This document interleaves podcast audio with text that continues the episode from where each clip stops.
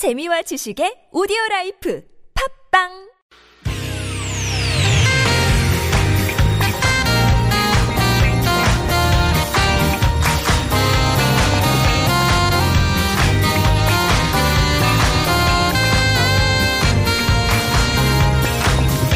이유가 뭐지? 도대체 뭐 때문에? 세상만사 궁금한 이야기들 꼼꼼하게 들여다봅니다. 최진봉의 왜?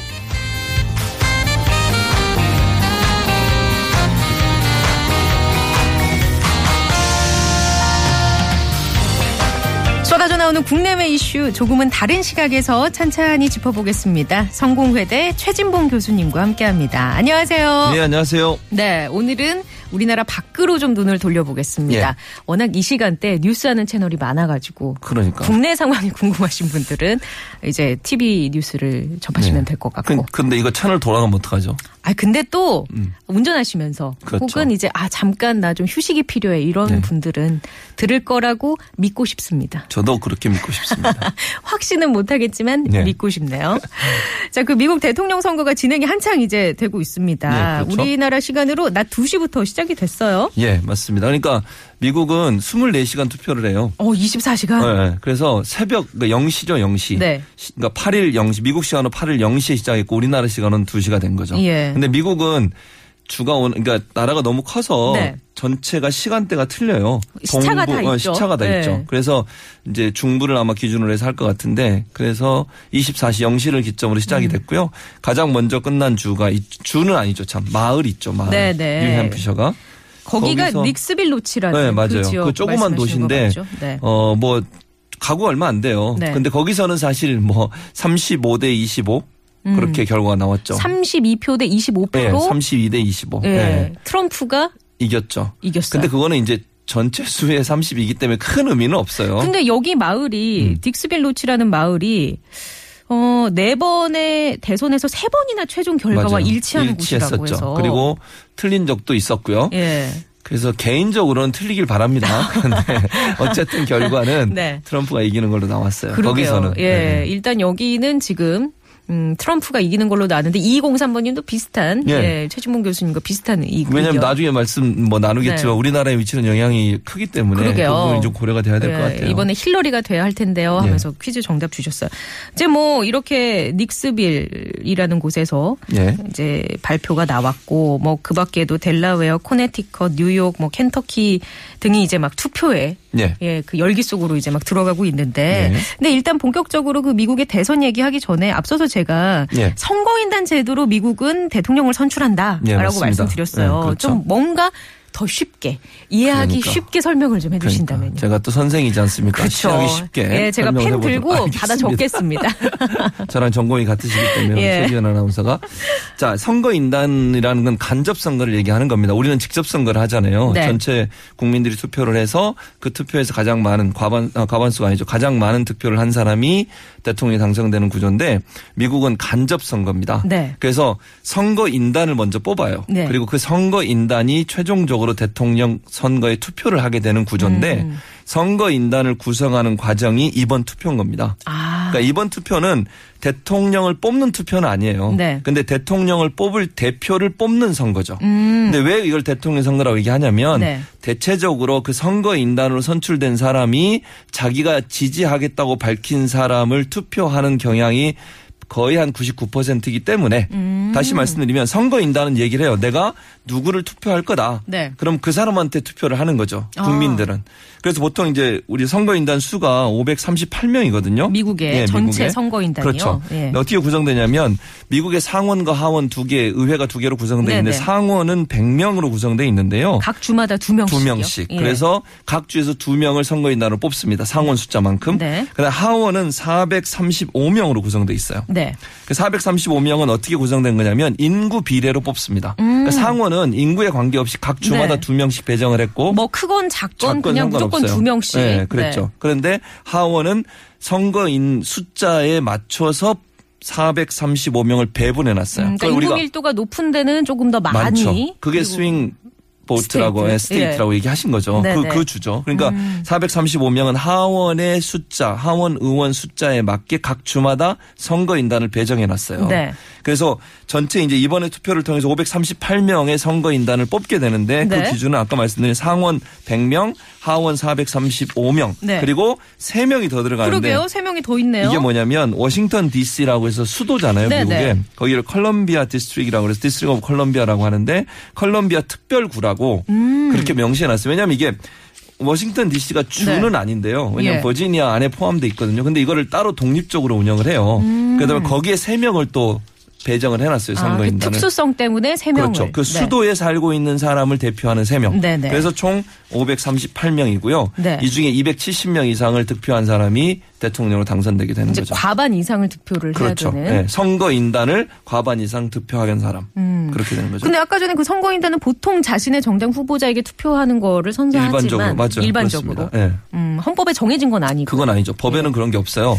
그래서 네. 교차 투표라고 하죠. 예를 들면 자기가 원래 예- 예를 들면 클린턴을 지지하겠다고 얘기하고 선출이 됐는데 선거 인단이 됐는데 이게 이제 12월 어 둘째 주 월요일이 포 지난 수요일 날인가? 네. 수요일이 지난 월요일 참 둘째 주 수요일이 지난 월요일에 투표를 하게 돼 있어요. 12월에. 12월 19일. 예, 19일 예. 날. 19일 날 투표하러 가서 마음을 바꿀 수 있지 그러게요. 않냐 이런 의문이 생길 수 네네. 있는데 보통 이제 서약을 해요. 어. 친이 성실해. 아. 내가 이 사람을 지지하고 이 네. 사람은 투표하겠다고 서약을 하는데 거기도 신의가 나오는군요. 그렇죠. 근데 네. 그게 우리는 신의를 안 지켜서 문제지만 근데 그게 꼭 지켜야 되는 법적 효력은 없어요. 네, 법적 효력은. 없지만, 근데 네. 지금까지 수없이 수, 뭐 네네. 수십 년 동안 선거를 해왔잖아요.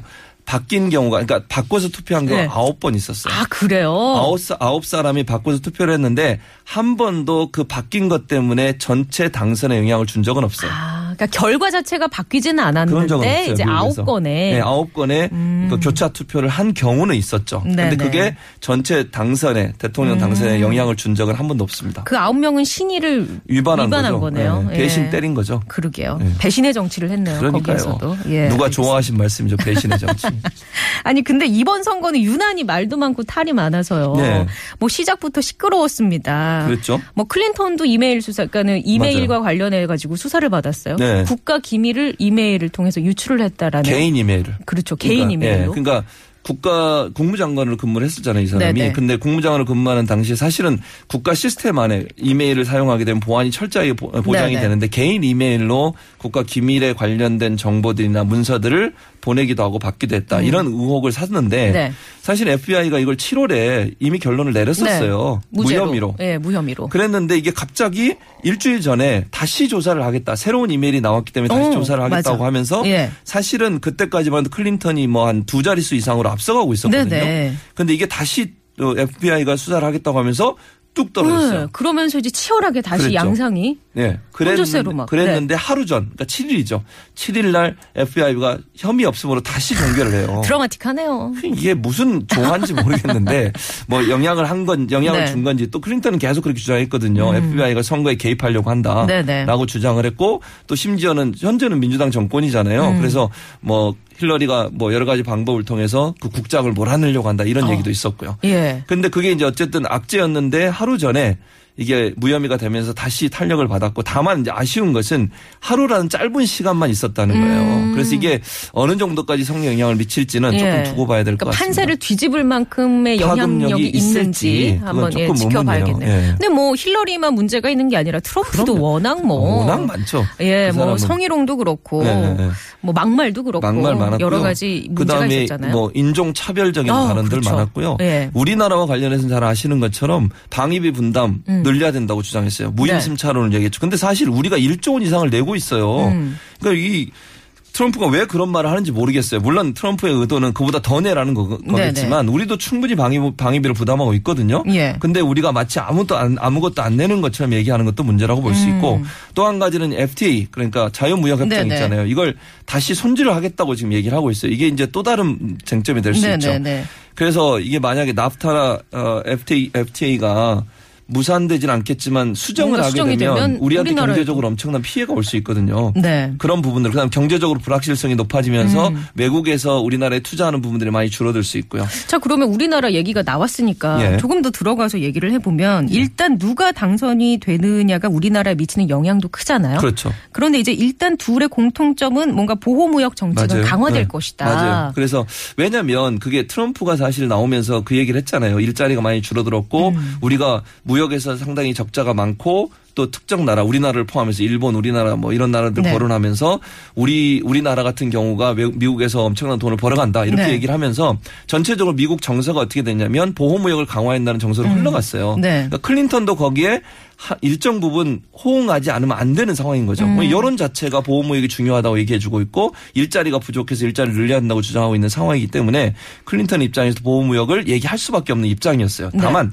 그 경, 그러니까 크고 작은 네. 네, 그 차이가 있는 거죠. 그러니까 비중의 차이는 그렇죠. 있을 수 있다. 클린턴은 보호 무역을 주장하긴 하지만 기존의 오바마 정부가 추진해 왔던 그런 그 자유무역 기조를? 협정이라고 네. 음. 하는 기조를 크게 벗어나지 않는 범위 내에서 할 거예요. 그런데 트럼프는 완전히 그걸 다시 개혁하겠다고 지금 아, 나오고 있는 거거든요. 거기에다가 FTA까지 손볼 필요가 그렇죠. 있다. 그러면 그렇게 되면 우리한테 엄청난 피해가 아, 올수 있는 그러게요. 상황이 우리나라는. 사실 대외 무역 의존도가 굉장히 높은 나라고 그렇죠. 미국이라는 국가의 그 수출이나 이런 것도 상당히 높은 비중을 차지하고 맞아요. 있는데 네.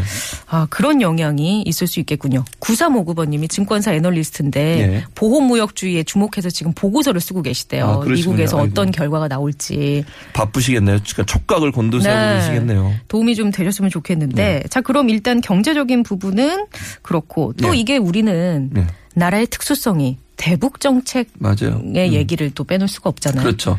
근데 사실 이게 트럼프의 말을 좀 믿기가 애매해요. 왜냐하면 클린턴은 분명하게 오바마 행정부가 주장하고 있는 어 어쨌든 북한을 압박해서 북한이 스스로 핵을 포기하도록 만드는 기조로 갈 것 가능성이 높은데 트럼프는 오락가락했거든요. 음, 일관성 없이요. 일관성이 네. 없었어요. 지금은 뭐 예전에는 햄버거를 같이 먹을 수 있다. 네. 뭐 요즘에 와서는 다시 또 강력하게 압박을 해야 된다. 이런 얘기를 뭐 그냥 일관성 없이 얘기하고 있기 때문에 음. 네. 트럼프의 대북 정책이 명확하지가 않아요 지금. 음. 그런데 트럼프가 되더라도 일정 부분 북한에 대한 어떤 압박 수위는 크게 낮아지지 않을 것 같아요. 음. 그래서 대북 관계에 있어서는 사실 큰 변화가 오기는 힘들다. 그리고 어. 한 가지 이제 우리가 짚고 넘어가야 될게 뭐냐면 경제 관계 문제도 사실은 대통령 혼자서 모든 걸 할 수 있는 건 아니에요. 일단 시스템이라는 게 그렇죠. 있으니까. 의회 동의를 받아야 되고 의회에서 네. 음. FTA 같은 경우 의회 승인 사항이잖아요. 그래서 물론 대통령이 추, 추진할 수는 있지만 의회도 일정 부분 동의를 해야 되기 음. 때문에 그게 일정 부분 어 일방적으로 가기는 힘든 상황이라고 볼 수 있겠죠. 음, 알겠습니다. 자, 오늘 저희가 퀴즈 내드렸어요. swing state, 우리나라 말로 풀면 경합주. 네. 그렇죠. 경합주죠. 네. 자, 문자 주신 분 중에 5453번님께 선물 보내드리고요. 노래 한 곡 듣겠습니다. 얼마 남지 않은 임기를 이제 버락 오바마가 네. 예, 그 지지율이 오히려 높아지고 있대요. 그렇죠. 지금 버락 오바마의 더 올랐어요. 예, 네. 고공행진을 하고 있다는데 평소에 대중음악을 좋아하는 오바마 스티브 원더 노래 좋아한다고 해서 예. 준비해봤습니다. 잘하셨습니다. 스티비 원더, Isn't She Lovely?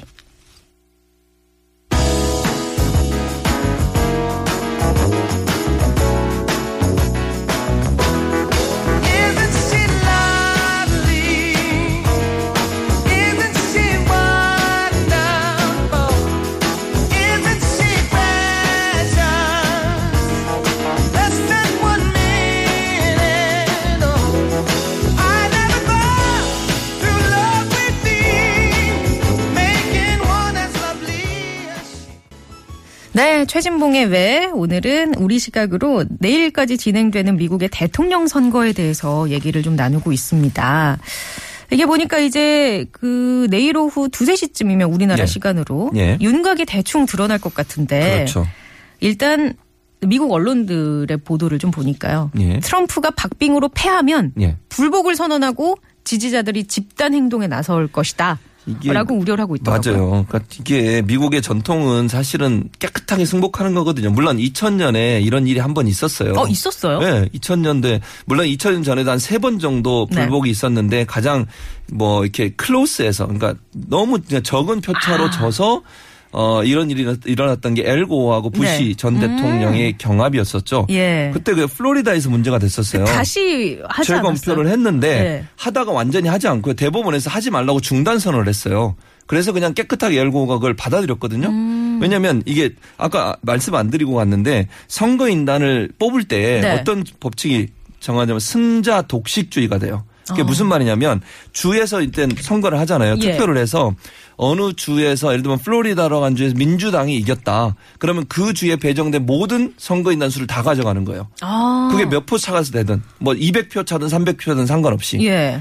그러니까 플로리다가 그런 상황에서 한 500표 차로 엘고가 진 걸로 나온 거예요. 네. 그러다 보니까 결국 그 전체 숫자를 다 가져간 거예요. 예. 그러니까 그거 졌어요. 그러니까 전체 투표에서는 개인 투표에서는 엘고가 이겼어요. 음. 그런데 선거인단 투표 가져간 숫자가 적어서 결국 지게 됐거든요. 그래요. 그러니까 이제 거기서 만약에 뒤집어지면 선거인단도 뒤집어지잖아요. 왜냐하면 네. 예. 다 가져가는 거니까. 예. 그래서 사실은 재검표를 요구했던 거죠. 음. 그리고 이게 대법원까지 가서 심리를 하다가 대법원에서 뭐라고 결정을 했냐면 재검표를 중단하라고 결정을 했어요. 그래요. 그랬으면 보통 이제 트럼프가 이- 그게 문제인 거죠. 그럴 경우에 트럼프가 불- 이걸 승복을 해야 되는데 불복하고 집단 행동을 하게 되면 좀 심하게 되면 폭력 사태도 일어날 수 있는 거잖아요. 어. 예를 들면 지금 트럼프의 언행들을 보면 네네. 그럴 가능성을. 네, 전혀 배제할 수 없어요. 예. 그럼 엄청 혼란에 빠지고 지난번 2000년도에 그 문제 때문에도 뭐가 문제냐면 경제가 엄청난 하락의 길로 더 접어들었어요. 왜 불확실성 때문에 그렇죠. 그렇거든요. 예. 그러니까 누가 대통령이 될지도 모르고 음. 지금 이 상황에서 만약에 뒤집어질 수 있는 상황도 되는데 이걸 어떻게 할지 모르니까 경제가 투자도 안 하고 경제가 위축되다 보니까 음. 네네. 음. 경제적으로 엄청난 손실이 있었거든요. 한달 동안 예. 그 재검표가 논란이 됐던 시기 동안. 네. 그래서 만약에 이거에 뭐 불복을 하게 되면 경제도 그렇고 국내 정세, 미국 국내 정세도 그렇고 여러 가지로 부정적 혼란으로. 영향을 예, 네. 영향 미칠 가능성이 높죠. 내일 이제 나올 텐데 결과 어떻게 보세요? 저는 아직까지는 클린턴이 당선될 가능성이 높다고 개인적으로 생각을 하고요. 물론 네. 제 희망도 담고 있는 말씀이고요. 지금 뭐 그러니까 미국의 제대로 어, 미국에 있는 국민들이 정말 제- 올바른 판단을 한다면 클린턴이 되는 게 맞다고 생각이 됩니다. 알겠습니다. 그 결과를 예. 예, 다 같이 기다려 보면서 다음 주에 만나 뵐게요. 예, 감사합니다. 네, 고맙습니다.